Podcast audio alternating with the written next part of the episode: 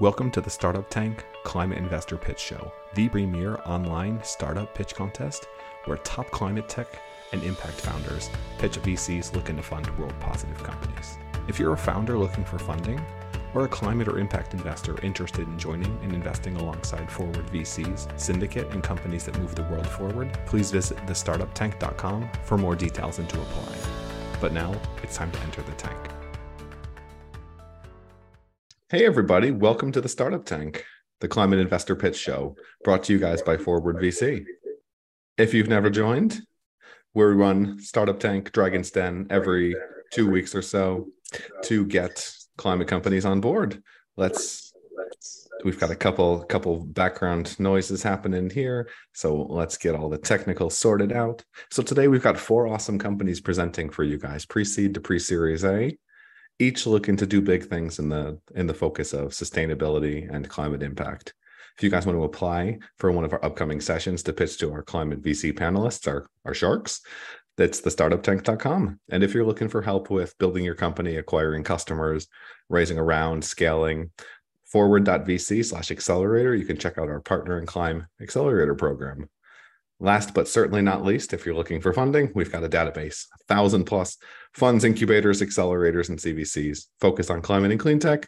You can find it at forward.vc slash VC database, the number forward.vc slash VC database. We invest in and help companies move the world forward. Today, we've got some awesome panelists on board. Niels Schneider with uh, Creative Destruction Lab. I'll give him a little bit of a, a spotlight and a shout out to share some more. And Hendrik with Mass Challenge Switzerland. You want to walk through your background oh. quickly, Niels? Yeah. Yeah, for sure. sure. You go first. Oh, Hendrik. Okay. Cool. Um, yeah, hi everyone. I'm uh, Niels. I lead the climate stream at the Creative Destruction Lab. Uh, we are a mentorship program for early stage deep tech founders. Uh, originally from Canada, running for 11 years now. We work with, like I said, kind of very early stage, so pre seed, seed stage founders who have some breakthrough scientific research um, that they want to commercialize so we're there to help them. We kind of connect the founders with really experienced entrepreneurs, typically people who've built companies above a hundred million dollar value. Um, and we take cohorts once a year. So if anyone, yeah, has questions for that, happy to connect afterwards. So similar to what Niels is doing, um, also multinational. So we started off in Boston in the US Mass Challenge. I'm the uh, head of the climate and sustainability uh, verticals, um, but I'm here from the Swiss uh, um, office of the of Mass Challenge. So yeah, we take the same. We take um, startups at an early stage through to seed, uh, normally less than about two million in in revenues or in funding. Um, help them to scale up.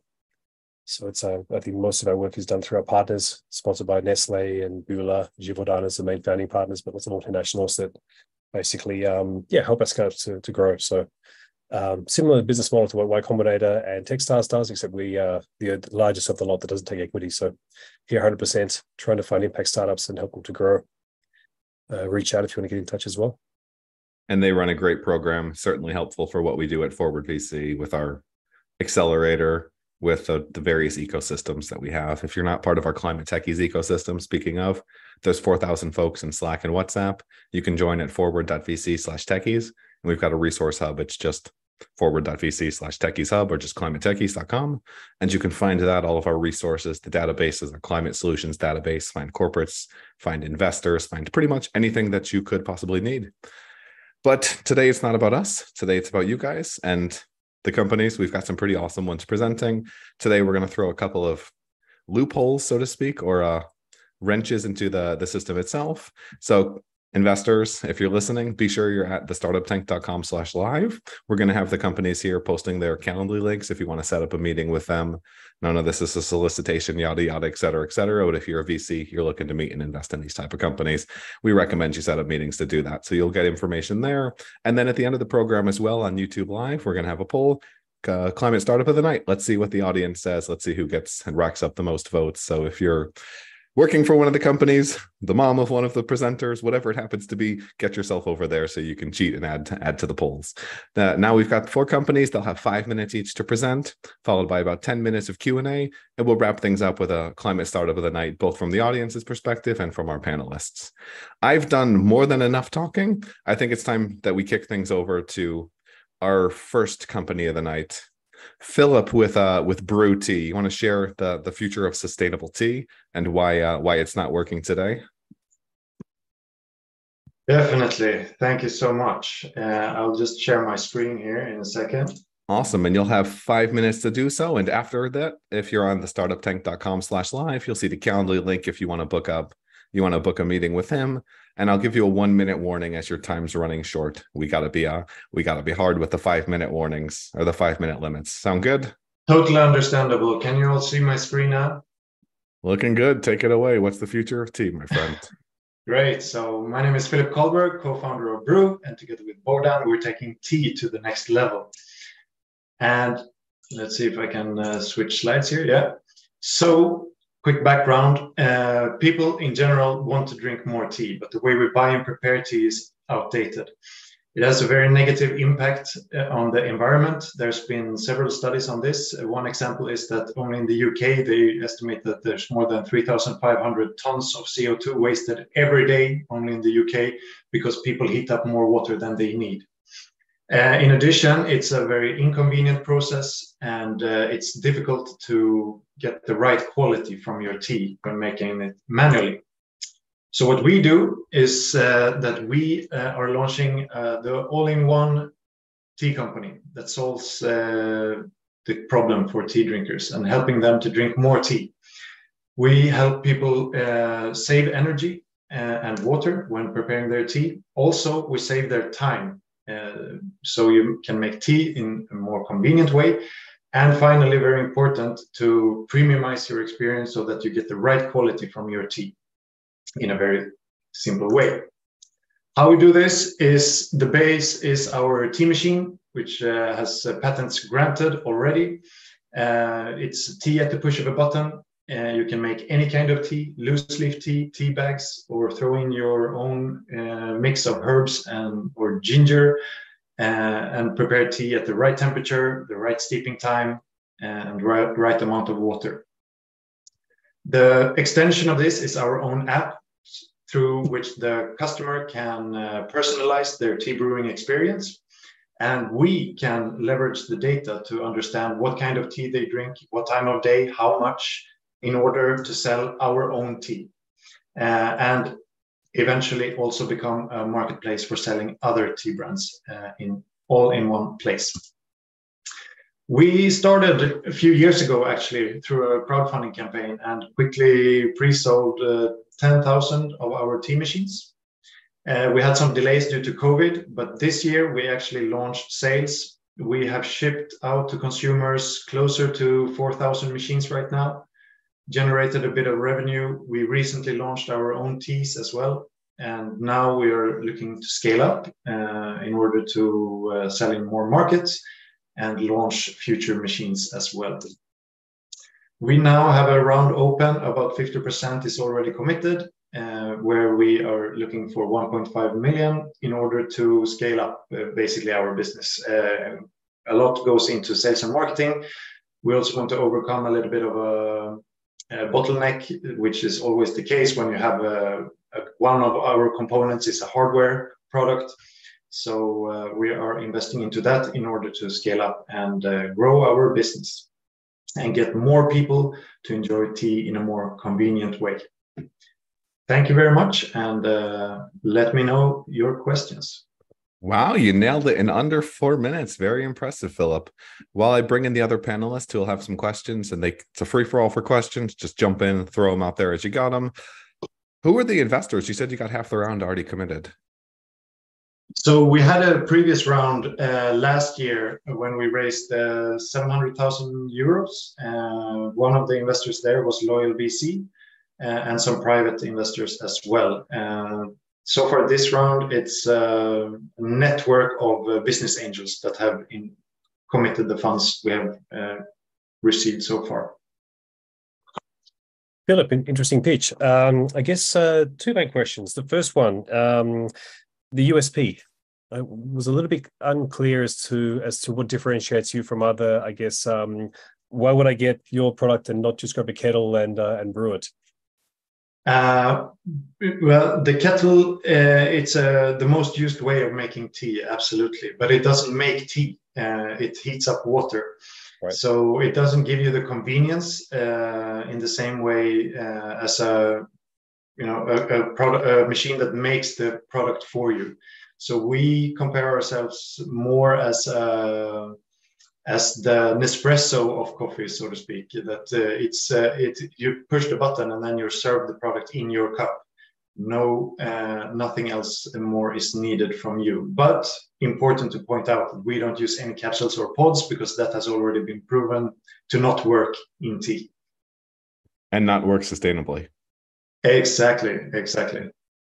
Interesting. Uh, and the other if i can be cheeky enough to ask the second question um, you skipped over the team uh, who, who is in your team can i hear a little bit more about yourself and your co-founder yeah, sure. So uh, my co-founder, let's start with him. He's the engineer and inventor of the tea machine. He's a passionate tea drinker and has a long background in the startup scene. Uh, so um, he's a great partner from that perspective, and he knows the machine inside and out. Uh, while me, on the other hand, I come from the beverage industry, been working for some of the world's biggest breweries all over the world uh, in sales and marketing. So we form a, a pretty good team.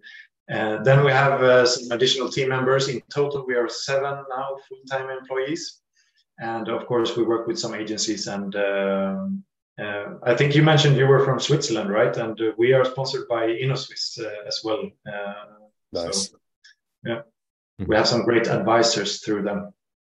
I think that yeah, sounds like a kick-ass team. Excuse the French, but I think it's um something I put a bit earlier on as well, mentioning you're a serial co-founder with a strong team as well. It's uh, it gives a lot of confidence. Yeah.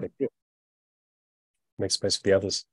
How's the footprint compared to other tea solutions out there? I mean, I think kettle, I think kind of minimum possible or minimum necessary product.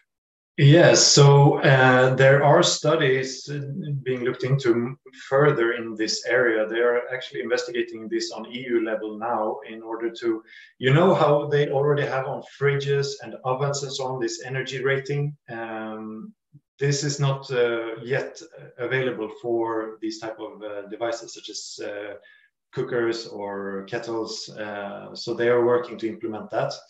And uh, yeah, as I mentioned, we, we, we in our machine you only heat what you need, uh, so you save a lot of energy. Because the problem with kettles is that a lot of them have minimum water levels you need to fill. So you heat up like a full liter of water, but for your cup of tea you only use 300 milliliters. And of course, it takes a lot of energy to heat up all that water.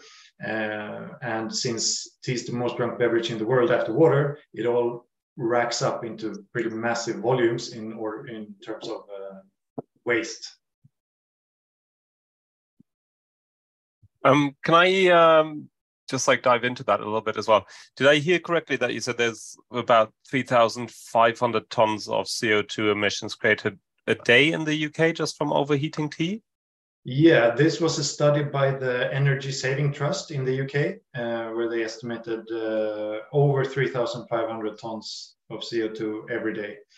Um, and that's just the CO2. Then you have the water as well, because what uh, I, I need to look the number, but it was over 70% of people also admitted that they pour out the water after. So you heat up a liter of water, you use 300 milliliters, and then you pour out 700, which is, uh, of course, a big waste of water as well.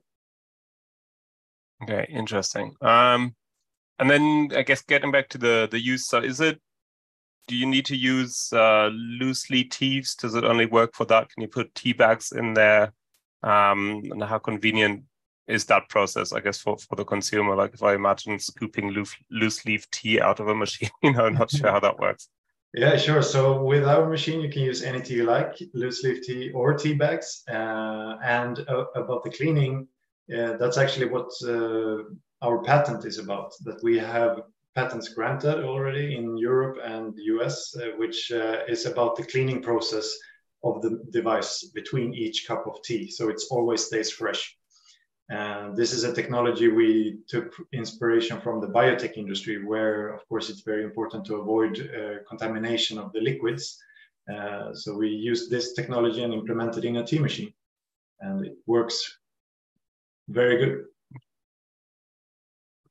Matt, you look like you're gonna say something. I'm thinking, can you combine this with an espresso type machine so you have a, or better yet, an espresso press coffee maker, so you have a tea and espresso machine all in one? Is your is your vision to sell the product and to sell the, these devices, or is your vision to license the technology? Uh, what I can say is that we've already had several requests for these type of uh, setups uh, from some of the big players. Uh, we are still early days, so I think we need to grow a little bit bigger uh, before it becomes a reality. But that's definitely a possibility, and we have lots of ideas uh, on uh, future machines we want to develop, smaller ones, bigger ones, fully automatic ones also for the Horeca channel, like restaurants, hotels, cafes, we have had uh, quite a lot of interest. But the first machine that we're launching now uh, or launched this year, it, the, the main uh, idea of that machine is for home use. But yes, you can use it in other places as well. And uh, in the future, we'll see. We hopefully we'll have machines that combine uh, tea and coffee and you know the ultimate uh, hotel room machine, for example.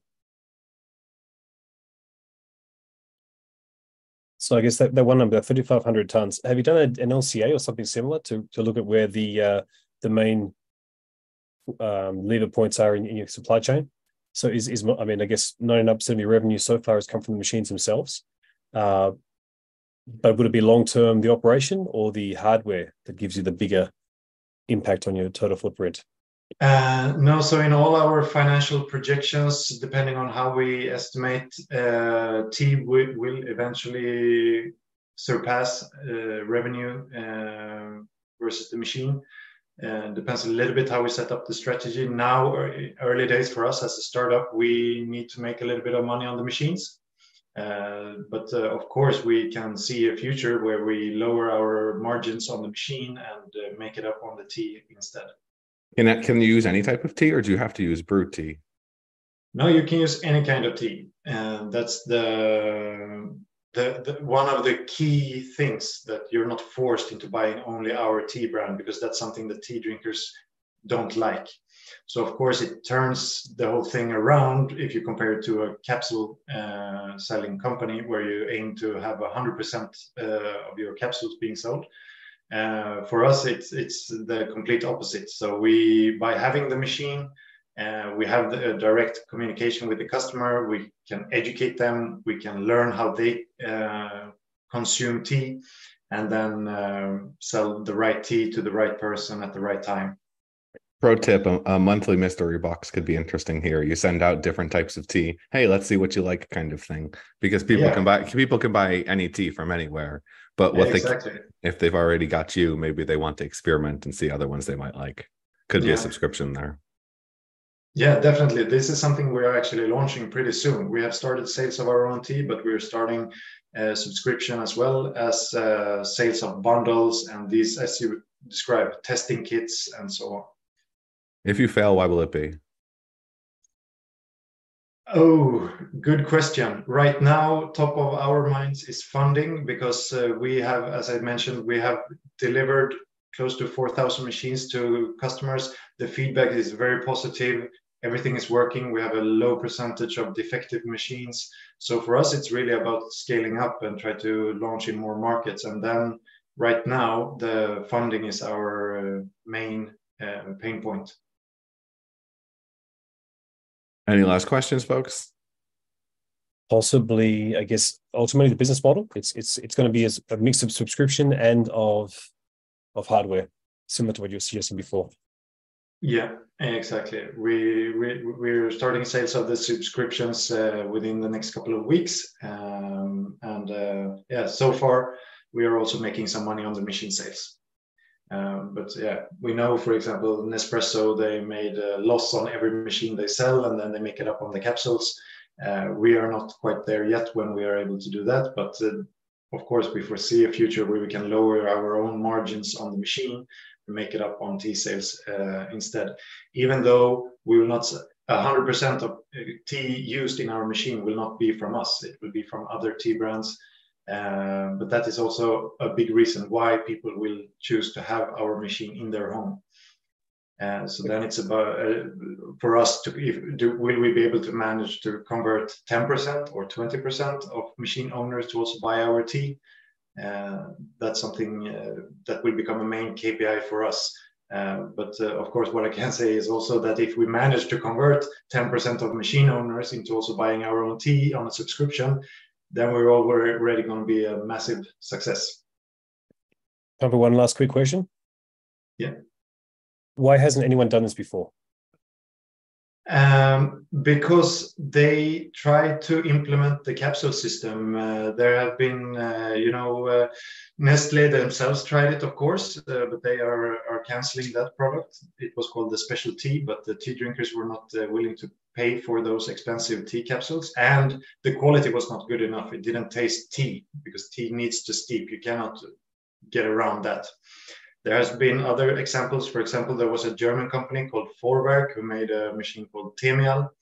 Uh, they missed the target, in my opinion, I believe, because they started sales of that machine at 699 euros, I think. Um, and in, on top of that, tried to force the consumer to only buy their tea. They had this kind of QR code system you scan on the machine and yeah, so on. So we come in at a lower price point, give the customer the freedom to choose any tea they like, and we instead are the friendly company who help you enjoy tea in a better way, uh, and hope to gain some uh, trust from them, and so that they try our tea as well. How long does it take to brew the tea? Last question.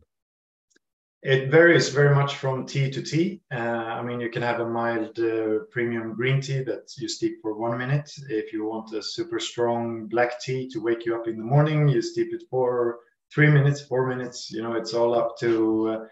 Uh, I'm just thinking you got like a. T- I'm just thinking you got like a tea party, and it's like John, Fred, Aunt Lucy. What kind of teas you want? Everybody wants different teas. You're kind of lined up with that machine for a while. That might be one thing to to consider. Yeah, just quick comments on that is we do have a function to brew bigger quantities of tea as well. So you can brew up to 1.4 liters of tea in one go. Uh, ah, okay. Yeah. Perfect. Then we can have the Barbie tea party and we're good to go.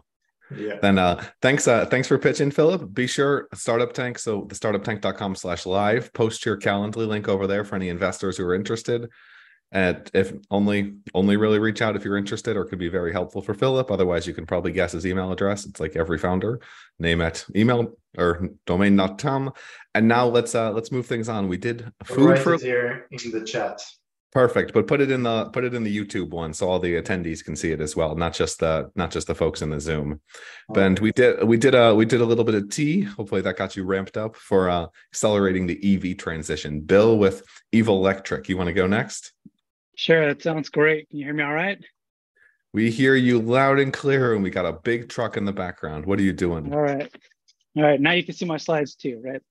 Looking good. Take it away. Perfect. You're... All right. Thank you so much, Matt. Uh, Bill Beverly, co CEO, CTO of Evolectric. So we are electrifying and advancing uh, through enablement of rapid technology transfer of existing trucks that are already on the road. Uh, we're talking medium duty trucks, commercial trucks. So uh, things bigger than an Amazon truck, but smaller than an 18 wheeler, for example. They call it the messy middle mile.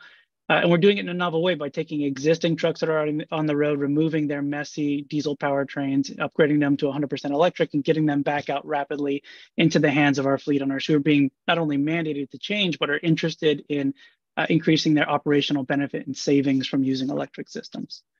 Uh, so, uh, real quick before we go into the, pro- the problem, uh, my background is in engineering, last 20 years in engineering, 10 years in automotive, uh, 10 years after that in uh, the electrification sector, working for top tier passenger OEMs here in the United States. We're based in the Los Angeles area as Evolectric, founded in 2019. My co founder partner is Jackson Alvarez, who's a, an amazing uh, business and entrepreneur himself. and we both met at a previous company where we were working on battery manufacturing for a lot of these players in the space, competitors and enablers. So why is this an important problem for us to solve? So right now, if you just take a look at the United States, for example, there are several initiatives around electrification that are providing a squeeze for a fleet owner that's operating trucks like the one in this picture and the one behind me, Uh, there's positive attention, which is the Inflation Reduction Act. There's a lot of money, incentives, tax rebates to move to electric to increase your operational benefit and lower your operational costs. But there's also negative benefits in the minds of the fleet owners. By 2040, you have to purchase a new zero emissions vehicle. So they're getting squeezed and trying to understand how they can adopt these technologies. And if you look at California as a matter of example of one of the most progressive states in the United States, how are they doing delivering products like the ones in this picture? Well, only at the end of last year, there were about 150 trucks on the road registered with the California uh, Department of Motor Vehicles. So the industry is not doing a great job delivering these solutions clear and presently to the fleet owners. So a lot of fleet owners are just waiting for the transition to come a little bit more presently. But some of them are actually incentivized to move a little faster because of what the Inflation Reduction Act secures for them. But when they open up the market, their, uh, their awareness to the market, they recognize that they have to pay sometimes about two and a half to three times the cost or the price of a brand new diesel truck. So 60,000, you're looking at 150 to 180,000 dollars for a brand new battery electric vehicle. So the way that we do this is we start with the diesel system, we remove the diesel componentry, we replace it with electric in a target of two days. We use modular technology so that we start with, for example, an Isuzu platform but we can move to a Hino, a Peterbilt, a Navistar, what have you. Because we start with a system that's already been on the road for five, 10 years, although these trucks have been designed for 30, 40 years of usefulness, all of the systems that limit that life have been removed. So we start with the lower cost because we can push those systems back out and, uh, and, and get them back into the, into the field, but we also extend their life for a minimum of 10 additional years using top tier supplied systems from CATL Dana, the same exact suppliers that are already providing systems and solutions to, to mainstream OEMs around. What makes us unique here is we already have a battery pay per use model as well, because we're battery industry experts. We can remove the upfront cost of the battery from the system and really, really uh, make a benefit to the small business owners that are looking to, looking to reduce their investment.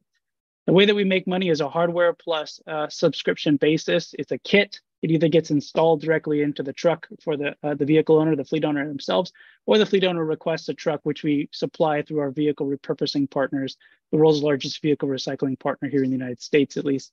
Uh, that's our first partnership. Uh, and then we move into a subscription where we deliver these kits into operation, and that includes a over-the-air uh, enabled and data-enabled power uh, or powertrain uh, approach that includes battery leasing, like I mentioned, removing that upfront cost, but all the following fleet services that a fleet owner demands including fleet uh, intelligence, service and maintenance, and then through our partners, a lot of the other ecosystem that helps them enable their electrification journey.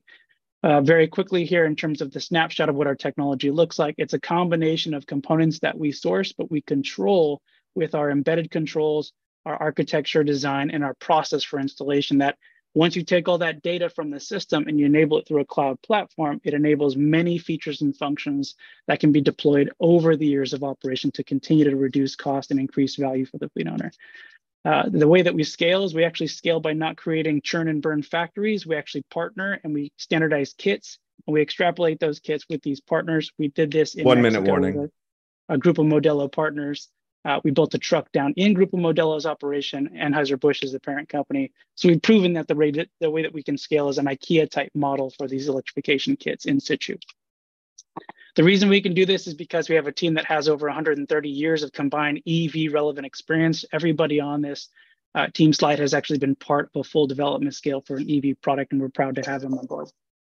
And then finally, uh, what we've been able to do is we've grown by bootstrapping. We're currently in a second close of a $3 million seed on a safe note so we can expand the operations and team, get into a larger facility and secure the purchase orders that we currently have for new product. Finally, actually, uh, the biggest thing in the bottom right corner here, we just, uh, last Tuesday, it was announced that we're in, entering negotiations for a potential $15 million investment post seed, post this round that I'm currently closing. Uh, and we're hoping that scales us very quickly into our 2024 and 2025 uh, deliveries. All right, thank you.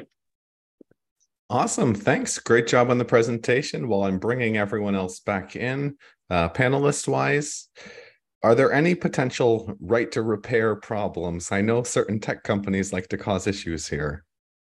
That's a great question. So um, we actually enable a, uh, a third party technician and service center model so a lot of what we're doing in the process of defining how to install these kits and, and solutions is actually engaging groups like Garage Gurus, UTI, and establishing standards around tech, uh, the technology repair, the warranty repairs, things like that. So we can depend on these third parties as well. We don't actually see our fleet owners doing a lot of those repairs internally. the larger fleet owners like AB InBev, for example, will have a, a maintenance shop internally, but we're training directly that technician base instead of having to go to a B2C market. We're totally B2B. Okay.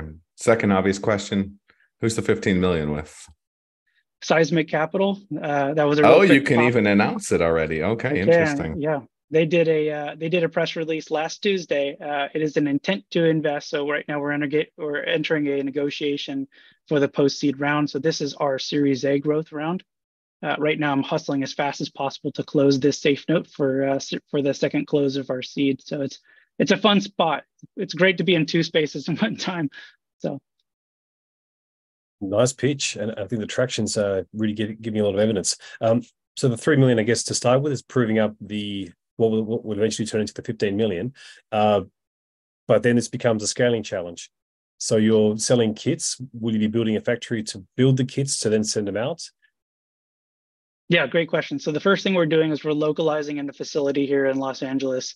Uh, we just uh, actually moved in a couple of weeks ago. It's an 18,000 square foot facility.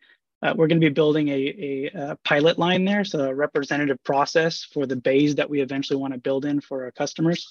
Uh, so once we do that, we control the process, we control uh, you know the the materials, and then we start replicating that by doing it actually with these scalable partners. Like for example, Napa Truck Centers or um, you know the Pep Boys Auto of, of uh, the medium duty truck center as well. So yes, short answer. That's exactly where the three million is going.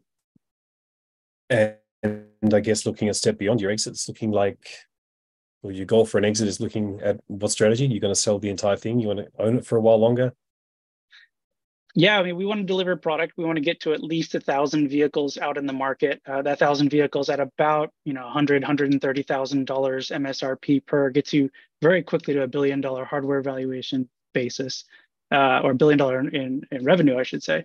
Uh, we also want to scale the organization in a sector where we're really we're really validating the software back end of this because just like the previous uh, uh, startup, we're doing a hardware uh, solution up front that really scales our ability to tell a story with the data that we're logging from every component on that system. So really the roadmap going forward is the software side, but you have to have the hardware to tell that full data story. You can't just apply a SaaS model on trucks and get the full details of how the battery is operating, for example. So that all precludes us wanting to make sure we push this as far and as long as possible to be able to tell that data story and show that true value going forward. Uh, more than likely, we're expecting to see a significant market consolidation around the 26 to 27 timeframe. Uh, that is when larger players in the commercial vehicle space, commercial OEMs, are going to be consolidating and looking at uh, potential acquisition companies of companies.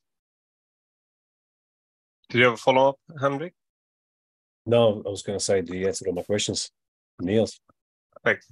Um, cool. I mean, yeah, going back to the the scaling question, I guess, can you tell us a bit more about where the hardware comes from, who develops those components? Um, yeah, and I'll follow on from that. Yeah, absolutely. So my OEM background from the passenger vehicle space means I know where to focus from the vehicle application perspective, the integration of components that have already been developed, for example. So CATL is our battery supplier. Dana is our motor supplier. These are big names that are already delivering within the commercial vehicle space and the passenger vehicle space. So we've sec- secured long-term agreements with them, supply agreements direct with those suppliers. Everything we do is done the way that an OEM would do it in a traditional passenger vehicle space, where it's written to a requirements basis. You know, we have a feature and function or a target performance need at the vehicle level, and a supplier requirement document is de- developed for each one of the components. So we're able to actually procure components that meet that specification from not only CATL, but uh, the competitive landscape and the supply chain as well, uh, and be able to diversify our risk and reduce our risk from having to wait for a potential delivery snafu that comes from one or two type of suppliers. Uh, but those are the two big names we have. We also uh, procure some components from a couple of smaller companies, Net Power, for example, uh, EMP. So these are all component suppliers that have been serving the passenger vehicle space for at least the last 10 to 15 years. Okay, awesome. Um, and can you tell me a bit about your IP, IP strategies, and what have you developed yourself? How is it protected? Yes, so there's three main strategies from the IP perspective. One is the electrical architecture. If I go back to that slide visual that had a snapshot of the uh, the, the truck itself, how the components are interlaced to communicate with each other and the actual form of that data communication strategy That is the primary IP behind our organization, that architecture. Secondary to that is how you build that architecture when we are not the ones building it, but we're relying on partners to do it. So the process as well.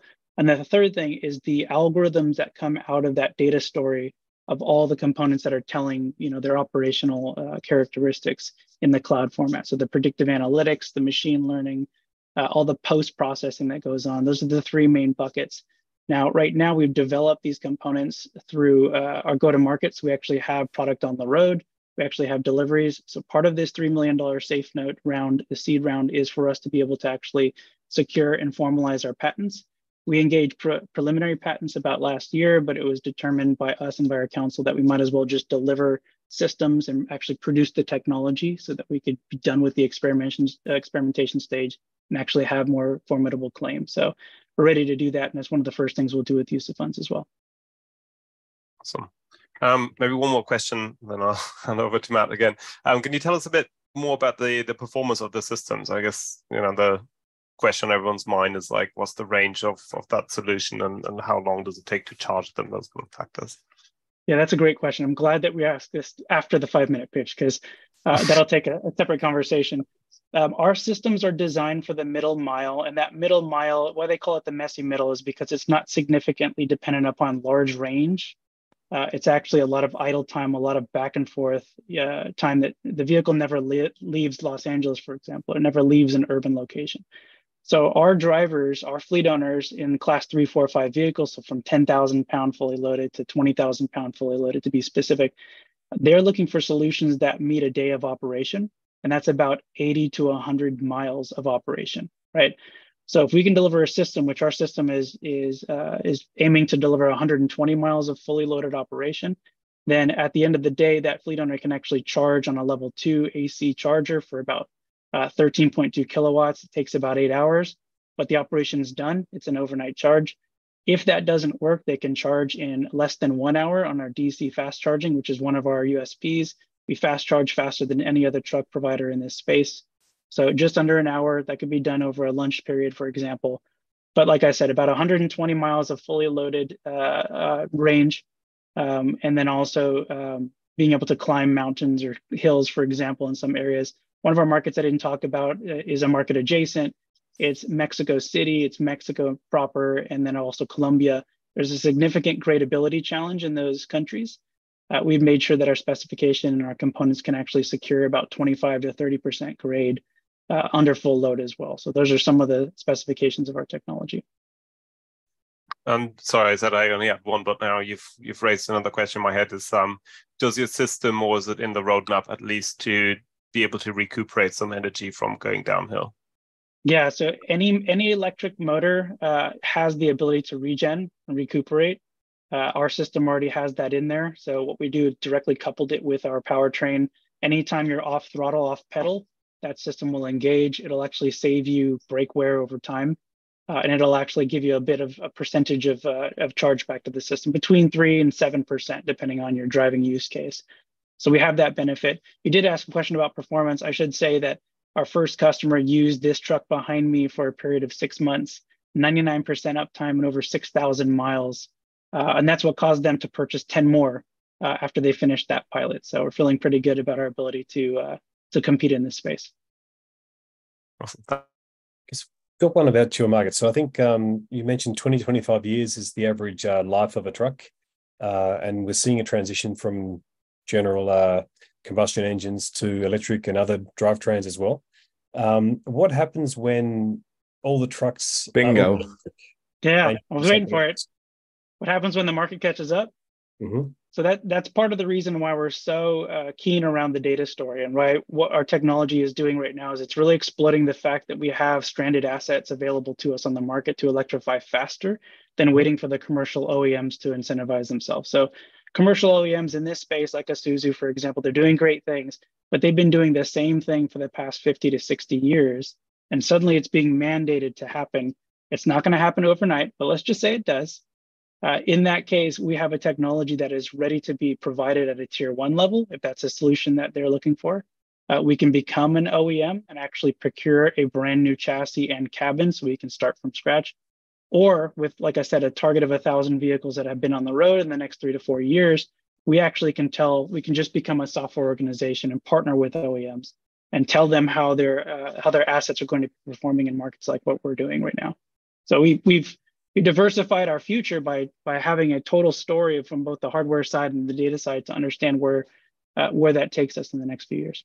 I think you missed the fourth diversification, which is going to the players who are lagging in the space and saying you can kill your competitors and replace your existing unsustainable business by making this the new Kia uh, trucking division.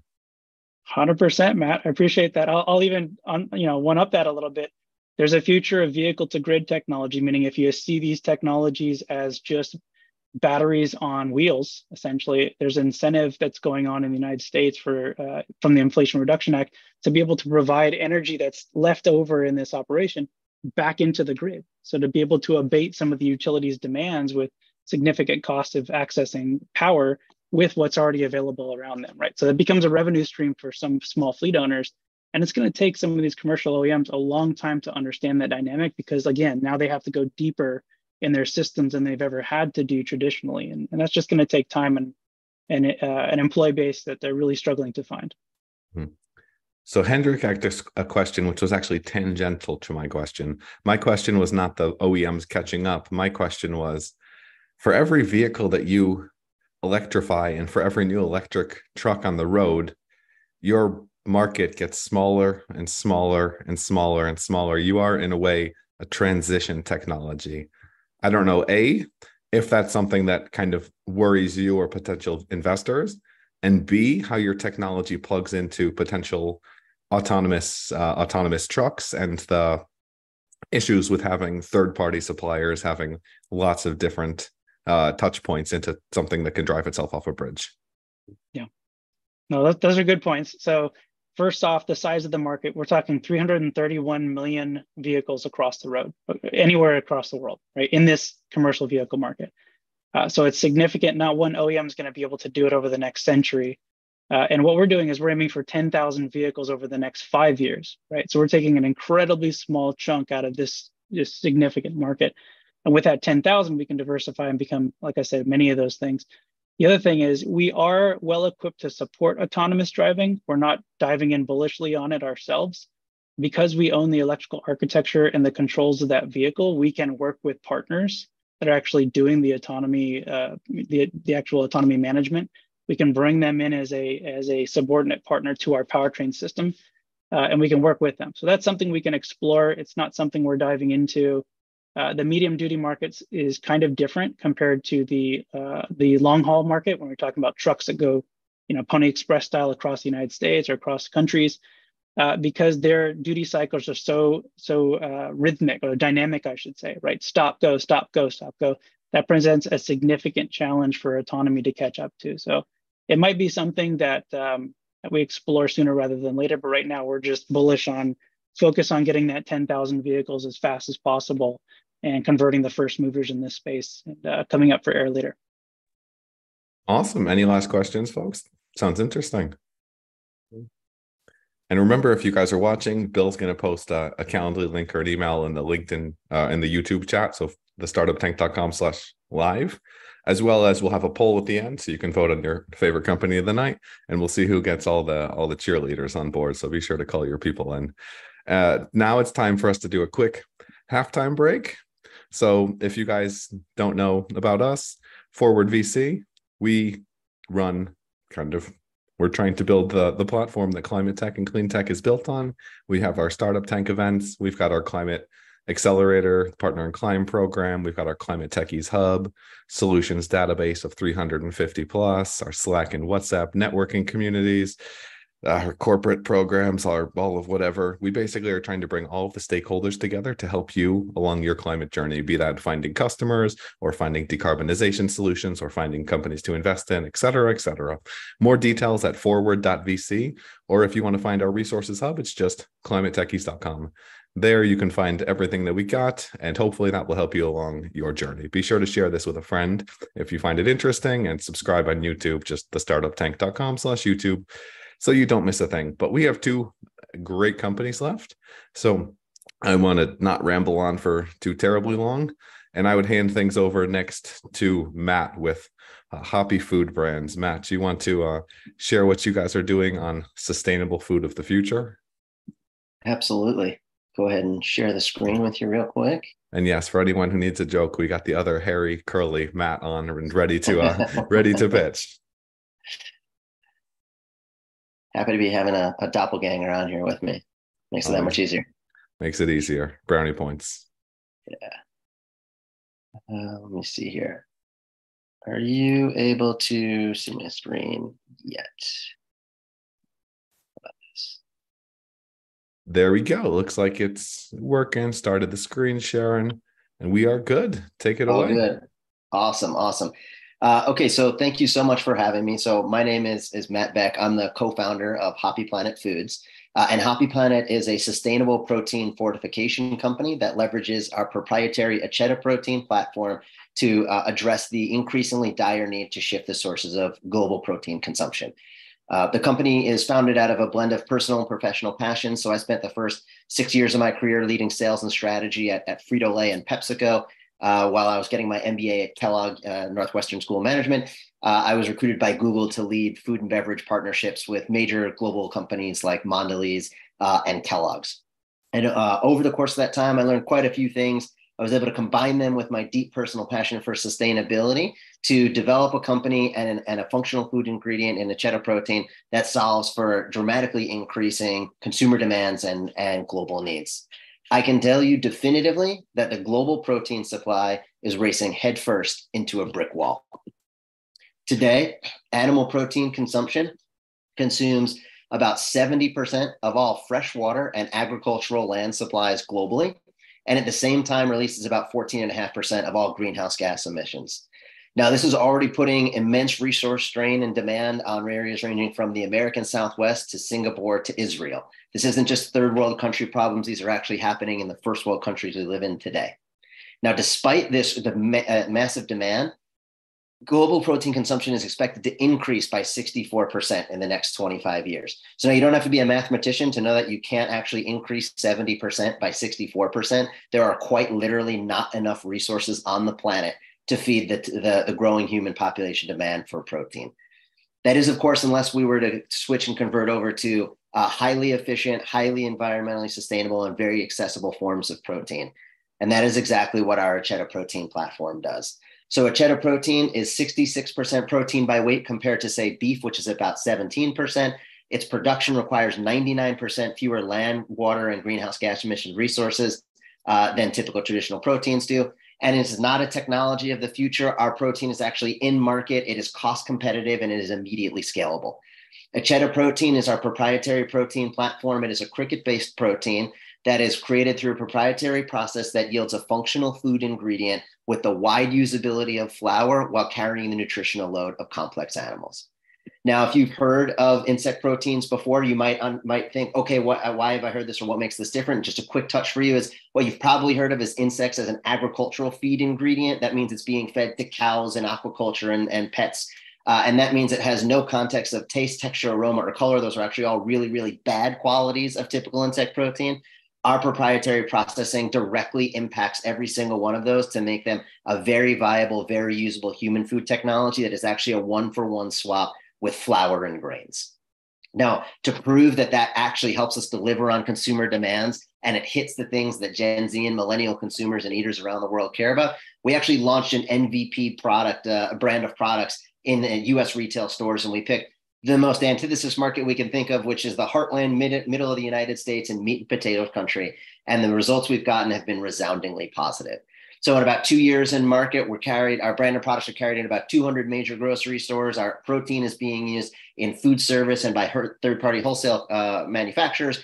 Our velocities are at or above our different uh, various uh, partner benchmarks. Our unit economics have actually flipped to cash flow positive early this year. So we're actually accruing cash with every unit we sell. And we're doing about a half a million dollars in sales this year. And while those are all really interesting and, and really impactful, you can see the top of the screen is what we actually sell in market here today. The breadth and expansion of the of the Acheta protein platform is what makes it such an exciting opportunity. Us and our food service partners have developed products ranging from pastas to ramen noodles to bread fruit bites, jerkies, and potato chips, all leveraging Acheta protein in different forms and functions. And so when we think about the broad use case, one minute warning, and ability to, to uh, fortify with Acheta protein, we consider it a necessary uh, protein source to compete in the $1.7 trillion animal protein industry. When we think about fortification, we know that when the world was short iodine, we started fortifying salt. When we're short protein with a gap today and growing in the future, we can fortify foods with acheta protein. Now we're doing this with a, with a team that is very focused and built on, on what we do. You know, my background, Ali is our co-founder who handles all of our branding and communication, and Zach is our COO for operations. We're backed by a team of advisors and investors who all have a keen experience in the food industry, building platforms and brands. And that's what brings us to, uh, to our actual ask. We're raising a million dollars at an $8 million valuation. 250,000 of that has already been committed by existing uh, uh, investors today. And that money is primarily going to be used to accelerate our top line now that we flip to cash flow positive economics. So it's primarily uh, outside business development support on a contractual basis, solidifying. And time is up. One one thing as I bring the other investors in, you mentioned yeah. Acheta quite frequently and cricket yeah. only came up once how much of your sales do you think are the are the result of the the branding side of of that because i think it's certainly necessary in terms of uh, insect protein but if i'm buying if i'm joe schmo in the middle of the country buying acheta um, whatever it happens to be and eating it and then someone tells me you know that's cricket dude i'm gonna be pissed yeah. So interestingly, what we find is that people actually typically don't care. What they care about is the functional benefits that you get from the ingredient. And so you see this actually similar concept apply in other food, uh, functional food ingredients that have scaled quite rapidly. You see things like collagen and vital proteins. You see uh, fungus and mycelium with Meati. What you're doing is, is when you focus on the things that people, the reasons they buy, added protein, functional gut health benefits, sustainability benefits, they purchase because of you're delivering value to them and their families. Where it comes from is actually often irrelevant. So the fact that you don't lead with it is actually what drives the consumer interest. Oh no, I, I think it's brilliant. Um, and congrats on congrats on that. I would hand things over to Niels to go first this time. Thanks, Matt. Uh, both Matts, basically. um, good, good presentation. Um, one of the questions that I may have missed this is um, on your like product solution fit you outline all the issues that come from livestock rearing. And then if I look at your product palette, I think jerky was the only product that is technically a livestock protein, and you make a lot of cookies and flours and so on. What does your product roadmap look like? Do you anticipate that you will be replacing actual meat based proteins, or do you rely on a change in consumer behavior? So yeah, so it's a, a, great question. So we actually don't intend on coming out with say a burger. While you could use it as a, a the, the protein in a burger blend, there's quite a lot of people focusing on on on that part of the market. We look at it from a dietary protein consumption standpoint. When you think about you need to consume 40 or 50 grams of protein in a day, the need to eat a steak is far less important if your ramen noodles have 10 or 12 grams of protein in it as opposed to none uh, or the need to add chicken into the dish changes. And so when we think about that, that's actually on the minds of folks when we speak to the Economic Board of Trade in, in Singapore. They think about that, and in a number of countries around the world. It's how do we meet our dietary needs, not how do we meet our meat consumption needs. Okay, so you're anticipating that there will be that kind of exchange. People substitute meat for plant-based proteins, and, and you can fit into that market. Yes, absolutely. Yeah. Okay, understood. Cool. And then you said you had like a proprietary process for making these crickets. I think there's, you know, there's a couple of cricket companies out there, some making mints and so on. Um, can you tell me a bit more about, you know, your your IP again, similar to the question I asked earlier? Like, where does it lie? What's the IP strategy? Maybe a bit on on the development as well. Like, who's, who's you know developed the recipe? Yes, yeah. So the the protein itself is the uniquely different because of the way that we process it. So it's through from start to finish the processing, the processing aids, the acids and the enzymes that we use to naturally uh, change the, all all of those sensory elements of the protein. That's what our our patent exists around. And the reason that we patent the process is because it means we're not beholden to having to raise our own insects. It means we can actually source from anywhere in the world. And it also means we can process in anywhere in the world. So we don't have to build our own facilities to do that. We get to hold the the magic sauce in between. It's kind of a, almost like a like a Coke uh, and their bottlers type of scenario, right? You own the way to make the final product that nobody else can go do.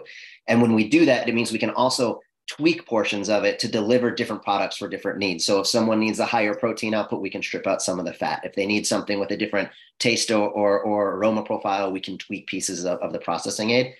We've developed our, our branded products to help showcase the market about how widely applicable and, and uh, how fast people uptake this.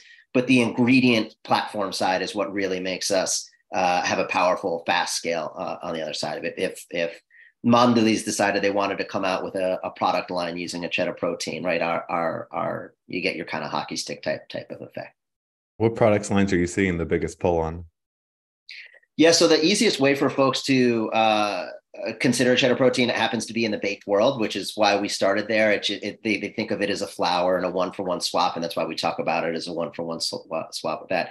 Um, also, grains happen to also be one of the highest volume foods that are used in the world, and so it's easy to think about different ways to go about using it, and that's what we lead with as well. We jump in. I guess. Cool. Oh, sorry. Yeah, jump in, Hendrik.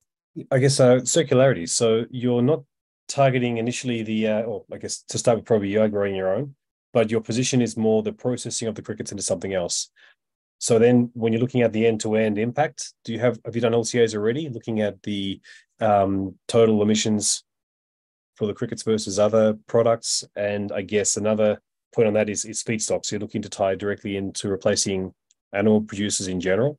So using existing feedstocks to feed the crickets.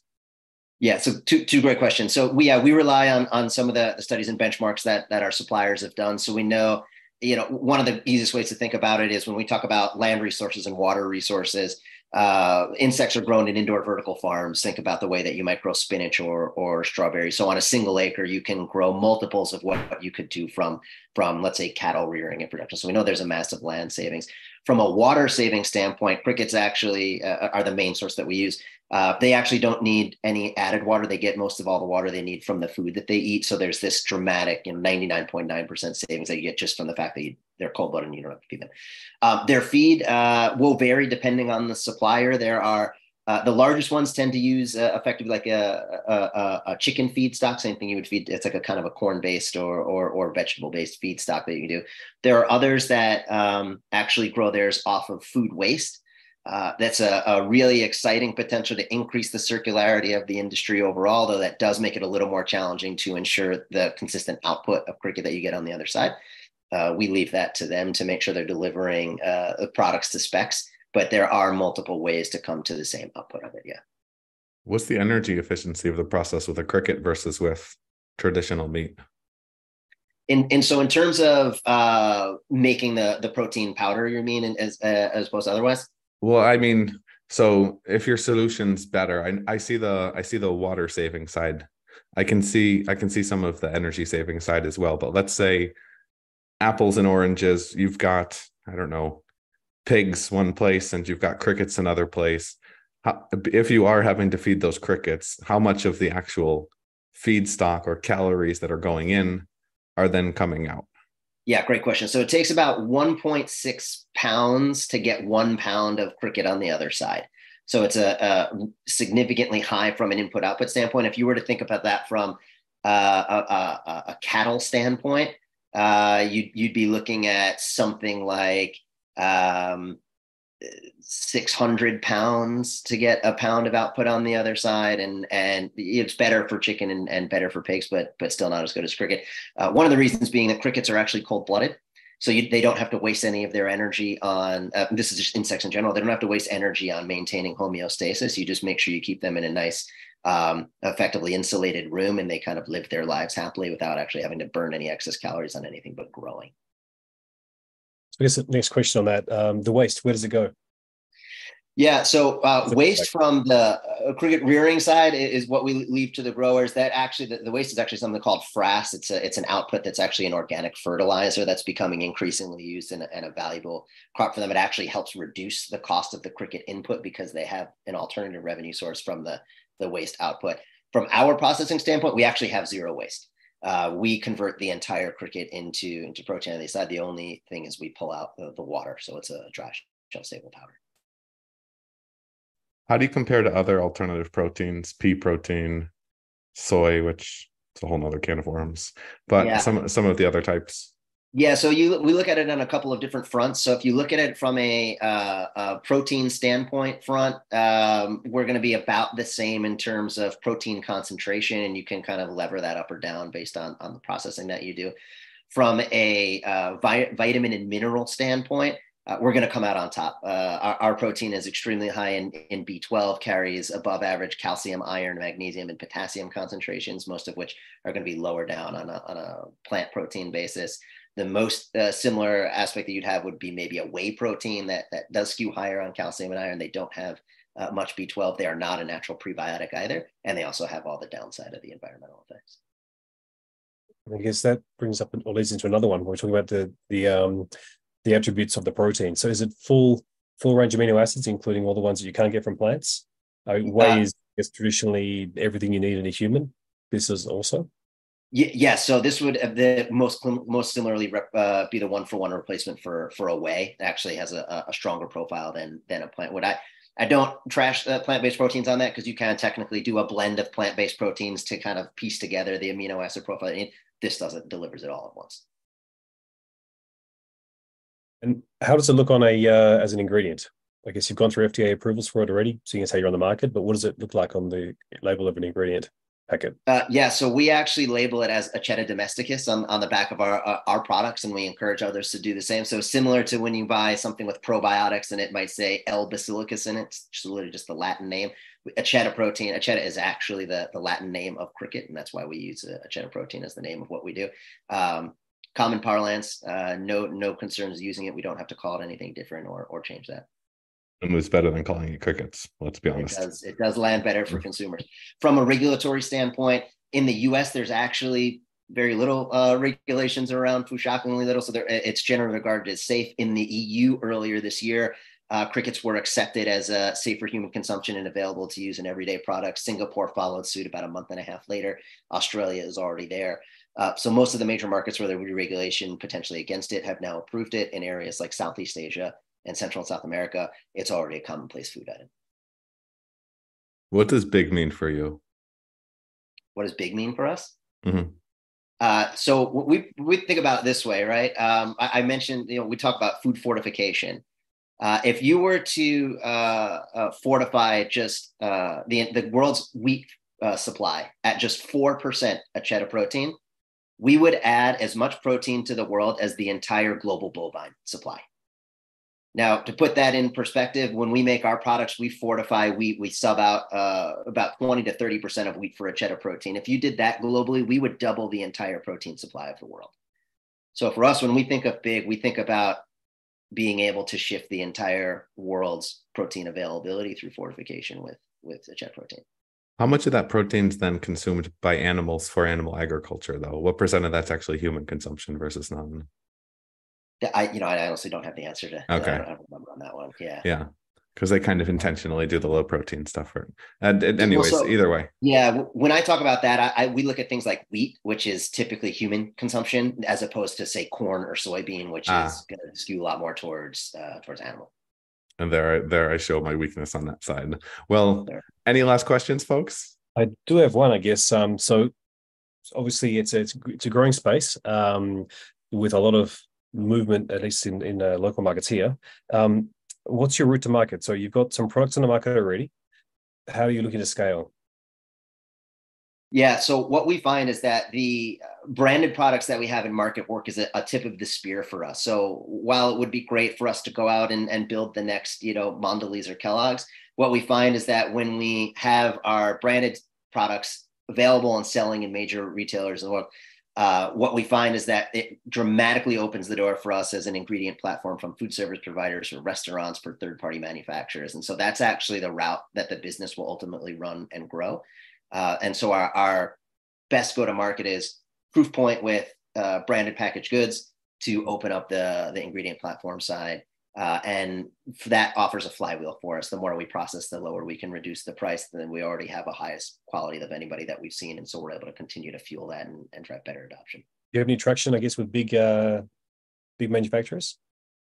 Um, yeah, so I've had some interesting conversations. Those are those are typically longer run. Uh, just a few weeks ago, I spoke with the head of R and D for Ferrero, uh, who thinks what we're doing is very interesting. He oversees all their cookie and and, and baked brands uh, around the world. Uh, him and I have a follow up conversation. Uh, I believe it's next week. Uh, that is something that might take two or three years, but the fact that they're bringing us in to talk to the entire R and D team for cookies is, um, you know, certainly farther along than I think others might have gotten when they're talking about insect protein. Very cool. Very cool. Well, then, thanks for thanks for printing. Thanks for presenting. And now we've moving on to our last company of the night. Thanks so much. Ja- Jamie with uh, Rare Earth Global talking us through the hemp supply chain and trying to to change things up in a big way there. Let me get Jamie and the co-founder Sunit on board. Jamie's going to be pre- presenting, and Sunit's here for technical support as well as to add uh, quite a bit to the conversation, I imagine. Thank you, Matt. Give me. Can I, can I confirm that you can see my full screen? Yes, we see Rare Earth. It's looking good. Awesome. Thank you. Hello, everyone. Hello. Name, Take it away. Thank you. My name is Jamie. I'm a co founder at Rare Earth Global. We're an award winning climate tech company tackling carbon emissions and food, secu- food security by providing access to a sustainable and scalable protein. Okay, it's not saying that. Uh, that's better. There we go. So this is a world first, a hemp protein formulation made from the seeds of the industrial hemp crop uh, but optimized for the fish farming sector, also known as aquaculture. So, the fish farming sector is one of the fastest growing food production systems in the world. So, it enjoys a compound annual growth rate of just over 10% a year and is destined to be worth about $420 billion by 2030. Now, obviously, this is excellent news for the aquaculture sector, save for the fact they have a terrible issue with their carbon footprint.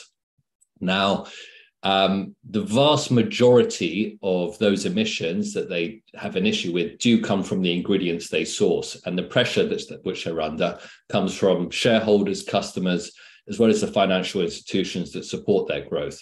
Now, one of the primary ingredients they use is soy, which also happens to be a leading cause of illegal de- deforestation. And these companies simply have to make a change. This presents a huge opportunity for businesses like Rare Earth. Soy is a multi billion dollar sector within aquaculture, and demand to replace it is one of the most pressing needs. Hundreds of millions have already been spent on alternative proteins such as single cell. Uh, insect proteins, but the reality is is that they face serious challenges. There's regulatory hurdles, very high capital expenditure, and obviously price. Um, so we've overcome many of the regulatory hurdles, certainly with hemp. We're able to avoid high capex by repurposing existing machinery to produce our product at low cost. And through our zero waste approach, we can reach price competitiveness with soy. So by switching to our hemp product, and this is the key part, our customers can achieve a 41% improvement on their carbon emissions. So, a little bit about the team. Uh, my name is Jamie. I am, yes, very much the leader and team builder here. I have over a decade's management experience and I'm responsible for government as well as customer relations. I've secured demand for hundreds of thousands of tons of hemp products. I also have Sunit Shiva Prasad on the call with us today. He wrote a world leading research paper on hemp protein use within the aquaculture sector. He's also been a guest lecturer at Cambridge and the Institute of Aquaculture. And finally, we have uh, Stephen Wong, who is an experienced CFO with a corporate finance background.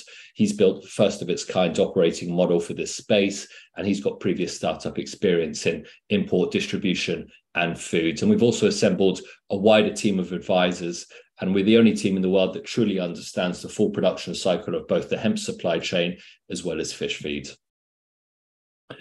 So, at the beginning of this year, we became the first company in the world to develop a hemp protein formulation to replace soy in fish feed. And this was a part of a feasibility study that we undertook.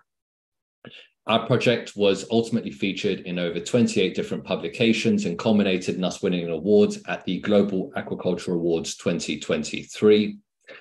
A month ago, we were awarded a further $330,000 uh, in order to pro- uh, progress that initial uh, feasibility study into a commercial pilot. And what that money allows us to do really is um, is to continue sort of building out the the bench of R and D and data that we have. And um, the way we work as a business, most importantly, is that we license our data and IP to farmers and processors to produce our products, which Rare Earth ultimately transacts and sells uh, to our customers. One minute warning. Initial interest we have is over is worth over $50 million from the largest salmon producer in the world. We've also onboarded in the last two months two other salmon producers, and we've diversified the aquatic animals we work with by onboarding a, uh, a trout farm as well as a shrimp farm. Um, with our current seed round, this is our first external round of funding. This will enable us to move from a commercial pilot and accelerate movement into full commercialization and enable us to deliver to multiple clients across multiple locations. So, as part of the outcomes from this $1.9 million equity round, within the first 12 months, we'll expand uh, and sell a um, some quantities of product, about 20 tons Within the year after that, we will look to increase that amount to about 1,500 tons of product. And time is year period, 24 month period, we'll have $5 million under annual recurring contract. Thank you very much for your time. It's a nice number. Let me uh, let me bring in the other panelists here. And while I'm doing this, why the fish space when it comes to uh, fish food aquaculture or the food for the fish? Why did you go there versus other traditional routes? Well, uh, well, I could, I could say this one. So for, initially, it was really to do with the fact that the fish feed sector was, well, it's the most, it's the fastest growing and the most profitable of all the animal feed sectors. Um, and they were the ones who are really sort of making moves to improve the sustainability of their supply chains. We noticed across the animal feed space. I expect that's got a lot to do with um, yes, the the profitability and efficiency of that specific food production system. So it was a it was the yes easiest place uh, to land for us to begin with. I guess the question I've got, I think I think I did I hear right when you said that your product can be competitive with soy. Is Correct, it yeah. one for one price competitive with soy already?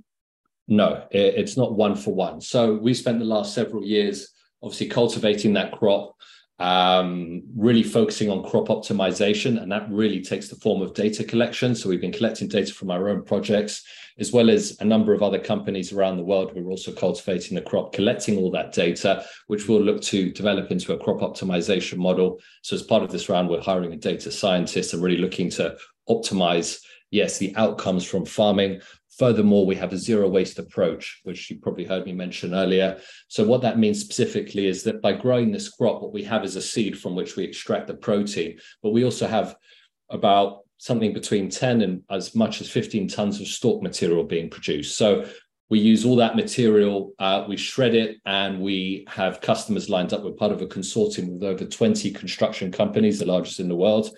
And what we'll be looking to do is we scale production of our protein as use the residuals for low carbon or even carbon negative construction materials. And obviously, as a final point on that, we have a co-benefit of carbon credit generation. So the carbon credit generation is is, is a key part of the business, uh, and then I guess the other um, products as well. You also would be basically trying to find markets for. So your profitability mm-hmm. comes from getting 100% utilization of the hemp and is it then, I guess, at that point, is it then carbon? Is, is, is it then profitable or break even, or is it still dependent on the carbon credits to make uh, everything work? Um, okay, go ahead, Sunit. Sorry to, we both uh, usually take questions at different times. Um, so we're able to, on a small scale, produce price parity right now, but it's a very, very small scale that we've done what we found is there's variability in crop yield and quality depending on which farmers you use. And that's where the data comes into scale. Mm.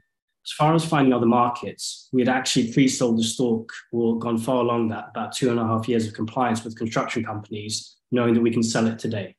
Mm. The reason why we start with the protein is that it's one product, it makes it simple. We get to some scale in the next year or two, and we have those markets ready to sell into with very, very minimal processing. So it was kind of going through that process. So right now, carbon credits would help with profitability and over the next few years. And so the additionality point will come in. But as we scale by using multiple purposes, um, yeah, uh, there's kind of more option on that side. And the credits are coming from the shift from soy to hemp. So soy has a, a, replacement credit that we've looked at with Verra. Um, so if you're replacing it locally, as Jamie was saying, you have a minimum of 41% carbon reduction. That's just by localizing it.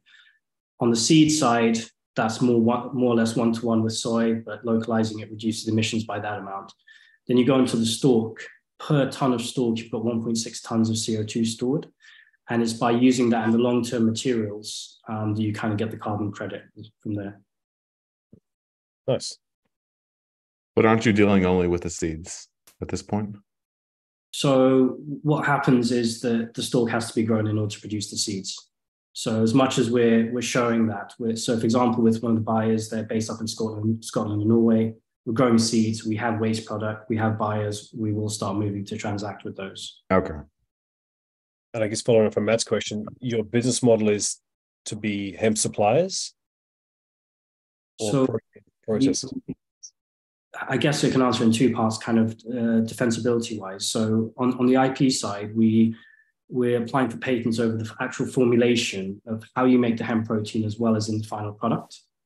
We have some processing IP that no one else uses at the moment, uh, and that's to adapt exact, uh, existing machinery.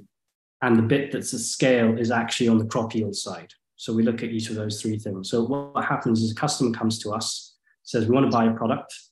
One farming group is not enough to supply that. Can you manage the farming group? That's where we charge our margin then we license out our patent as well as data. This is how you produce it to a farmer.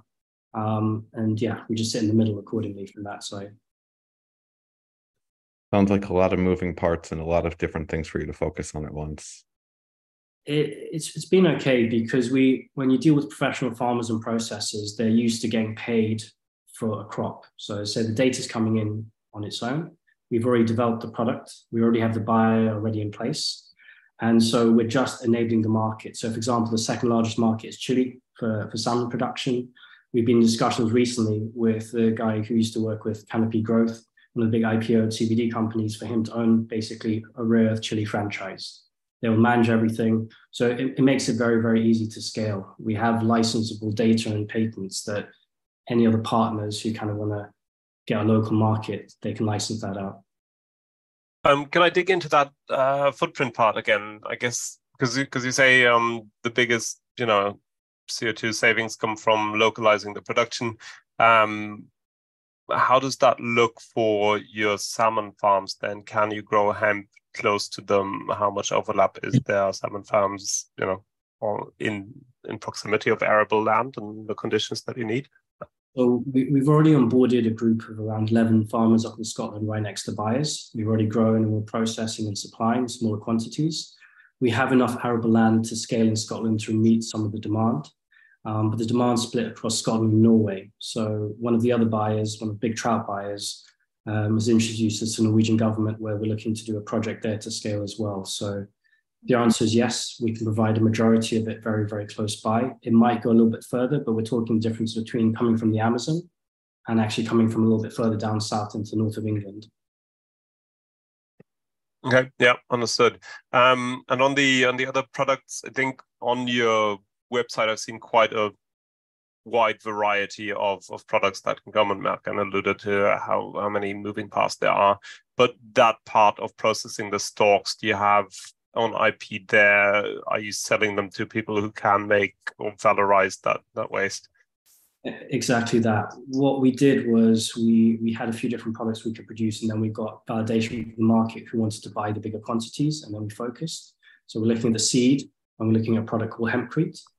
But in order to do the other products from the plant, it's the same first stage process. So we're able to give it to plastic manufacturers, for example, and let them incorporate into their supply chain. Okay.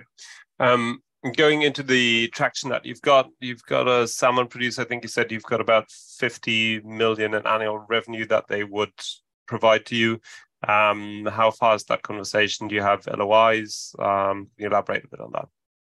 So we we have LOIs. They put match funding into the grant, additional amount of another 70 to 100,000 to extend the commercial pilot. Um, we, we started, we're going to start soon negotiations on contracts, but the larger buyer, we managed to find a smaller buyer of salmon feed who's kind of a bridge customer. So we're moving towards that um, contract because we can do that next, this year, next year, to be able to bridge into larger quantities of the bigger buyer ones. With the bigger buyer take equity for that match funding? Yeah. Um, yes.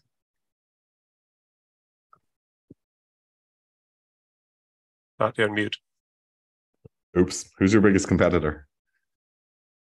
So we've got different competitors that you look at. So on the insect side, um, that's an alternative protein. Um, some companies have raised 100 million. That's the most advanced feed that's out there, alternative protein for salmon, for example. Uh, what we've been told is that we're better for various reasons. One, um, the, the fish has high absorption rate and digestibility for our protein than the one. So alternatively, it can become cheaper because of that. And two, the capex required to scale is, is different. So it's very, very hard for some of these companies to localize. So on the insect side, we've been indicated by several of the largest buyers in the world across different fish side that it wouldn't be a like for like com- competition. They're kind of looking at slightly other ingredients within the fish feed pellet. If you're looking at hemp companies, there's a company in Canada that produces the most amount of protein globally for hemp, and it's a human consumption market. They have expertise in seeds, they have expertise in protein. The difference between them and us is that they built it for a very, very high value market. They do not optimize the seeds for enough waste product to be able to bring the price down. And second of all, the research and development needed for the aquaculture industry is different from the human consumption market. We're looking for fillet quality, we're looking for different things than humans are.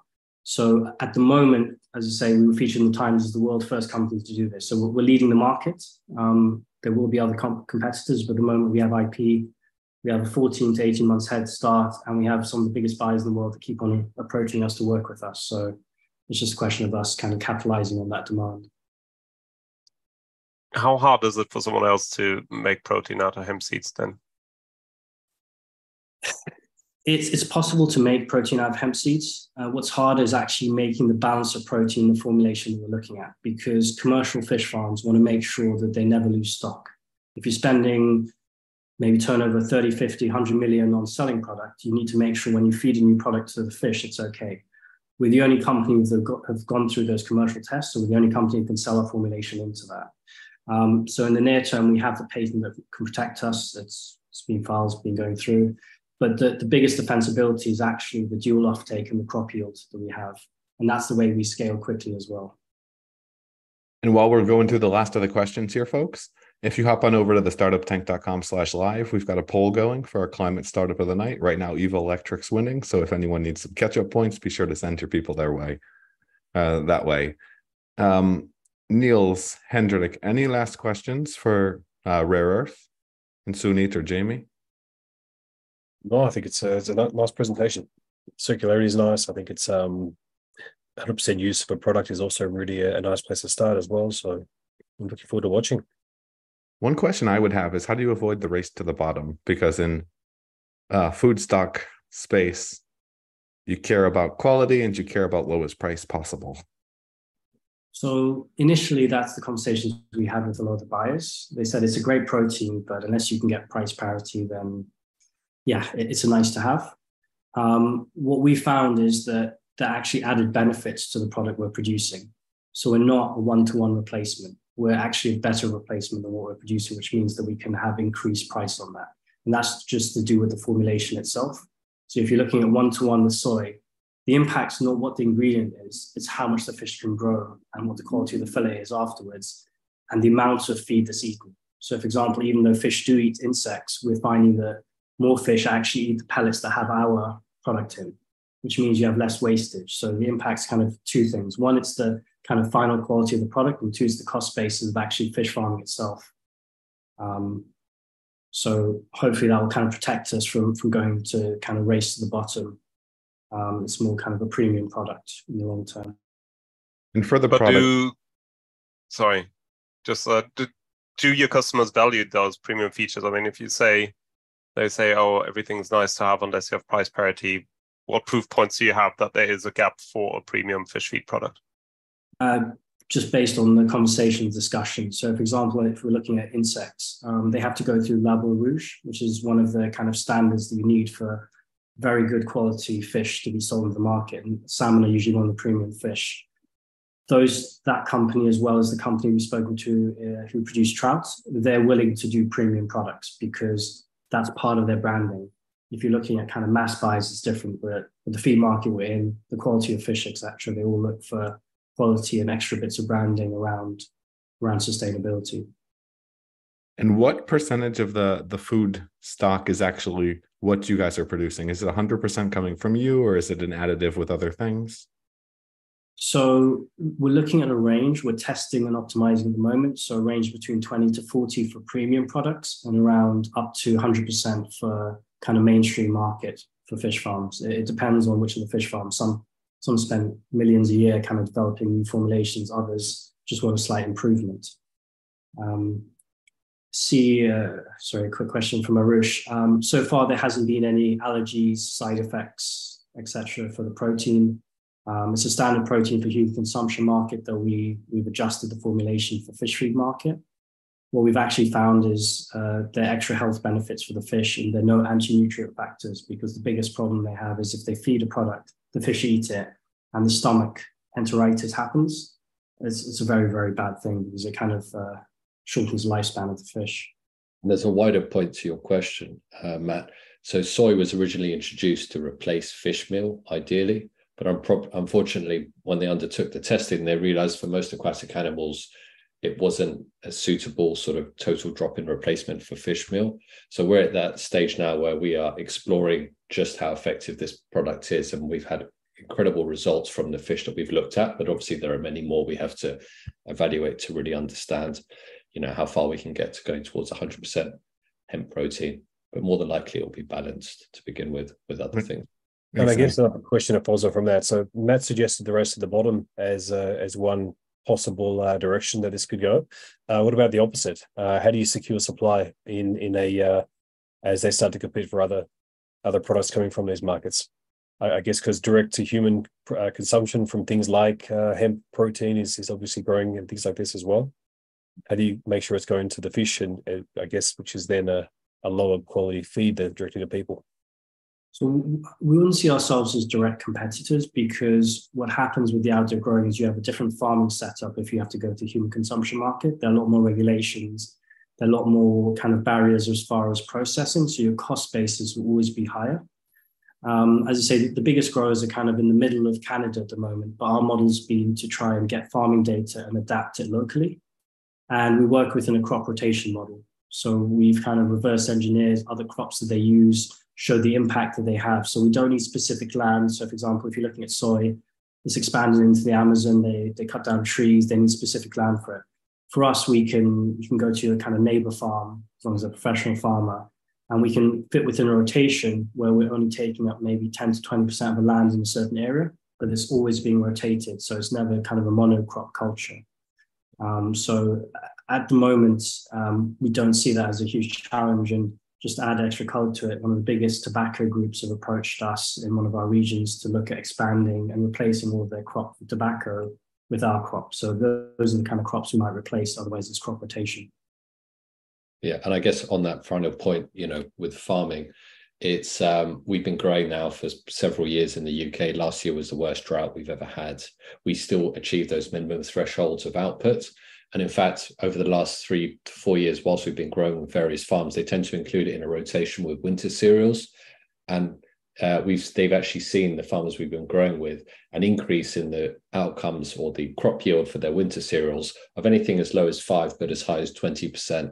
And that's to do with hemp's ability to, through its taproot system, to help improve structure within soils, regenerate soils to some extent as well, and the fact that we don't use any pesticides or nasties with, with growing. It's a very versatile crop, but it's a weed and it can be grown super widely. So, yeah. Weed to replace weed. So, so the way to go forward. Perfect. We've got protein. We've got uh, interesting, interesting models. Any last questions, folks? Thank you. Well, then that's that. This is going to wrap up the end of our pitching session. So, for folks tuning in, be sure to hop on over to the startuptank.com slash live and cast your votes. It's uh Evolectric seems to be running away with it with 60% of the vote. So you've got a couple last minutes as we go through our panelist overview of the night. So here's the section where we kind of mention the two or three companies we're most interested in investing in or most interested in doing a follow-up meeting for founders, be sure that you post that in the YouTube and not in the Zoom chat. So if there's any VCs or folks who are tuning in that want to schedule meetings with you, post your email address or post your Calendly link there, and hopefully you can set up some meetings. But now I would hand things over to Niels and say, Niels, who do you see as the as the one or two most interesting companies from from your perspective? Um, I think we've seen seen really strong pitches. I would probably agree with the wider audience. Evolectric is incredibly interesting. Uh, I love retrofitting things um, because you know we don't have to build everything new. So there's there's a very clear use case there, and I think they had very good answers as well to where this is used and how much. The traction speaks for itself, I think. Um, but equally, I think Hoppy Planet and Rare Earth Global, I would probably tie for second place. I, I liked a lot what they were doing. Weirdly, I found both of these companies have super misleading names. When I look at Rare Earth Global, I would have expected them to sell me metals. Uh, and Hoppy Planet, I would have expected something made out of Brewer's spent grain. Um, so I don't know. Ah, they, I think I think that was the, cricket, the cricket hop. I think there was the cricket hoppy. There's, there's I guess the cricket is hopping. Yeah. Um, but then if, if you know if I can give a little bit of feedback, especially for Rare Earth Global, I found the pitch 100 times better than the website, and I think focusing on this this fish feed section um, was so much clearer. So maybe if they can rebrand that a little bit, it makes it a lot clearer what they do. Um, but yeah, no, both of them really, really good. So I couldn't decide which one would be like my my number two. Hendrik, you're up. I agree also with uh the, the audience. Evolectric definitely with attraction, it's it's hard one to move past. It's um I guess they're a lot later stage than than the other startups, so it makes it a little bit a bit unfair to compare them head to head. Um, I guess I'd be interested in actually having follow-ups with Hoppy Planet, Rare Earth, and also BRU as well. I think all three of them working in the food space. There's definitely a place for all three. Uh, but I also agree with Niels. It's hard to split between Hoppy Planet and Rare Earth. I think the um, maybe one thing that might give the edge to Hoppy, um, apart from the, uh, I was actually waiting for a kangaroo reference there when I first saw the name come up, and mm-hmm. I was expecting something to do with with uh, with hops and beer, uh, spent grains, etc., or, or, with um, other waste in this space. So it was uh, it was nice to be surprised to find that they're working in a different area. Um, yeah, but I think it's it seems like a, an easier route to market. I guess it's something that I hear a lot more space in, and certainly see a lot more traction and movement in that space also. Um, I guess uh, years ago that I had uh, a bit of experience in the agriculture space. Um, but yeah, I, I, must agree also with what Neil said in regards to the names. They were really confusing. Rare earth, I really was expecting some kind of lithium replacement or or some other kind of uh, uh a new wave mining company. Um, but let's be honest with the Hoppy Planet one, I think that's actually a bonus because if anyone gets upset that it's crickets and they didn't know that was Acheta, you can say it's right in the name. Absolutely, and I love, mm. I love it's going into a, uh, a, an ingredient, a functional ingredient, as opposed to the uh, the, the basis of it, because people even even think that it's there. They're going to go for the high protein pasta or the high protein uh, other material. Mm. Bingo. And my yeah, kind of my thoughts exactly. I would say Evolectric I would give the I would give the spot to as well in terms of the winner. Everybody I think performed. I think all the companies are actually very promising. It was quite a it was quite a strong lineup on that side of things. If you if you made a chance, congratulations. If you had the chance to pitch, we screened a lot of companies to get to you guys. And uh, if you want to set up potential meetings with any of the companies, again, the startuptank.com slash live. The company should be posting in the in the comments their Calendly link or their email, or I mean, they're founders of companies. It's going to be founder at domainname.com if you want to set anything up with them. Uh, Niels, where's the best place for people to find you, learn a little bit more? Um, you can always find me on LinkedIn. I guess I'm quite active there. Otherwise, if you just want to know more about the program, I head to creativedestructionlab.com. Um, and yeah, feel free to just send me a connection request on LinkedIn. Always happy to connect. And Hendrik same same place as Niels. LinkedIn's the easiest place to reach me.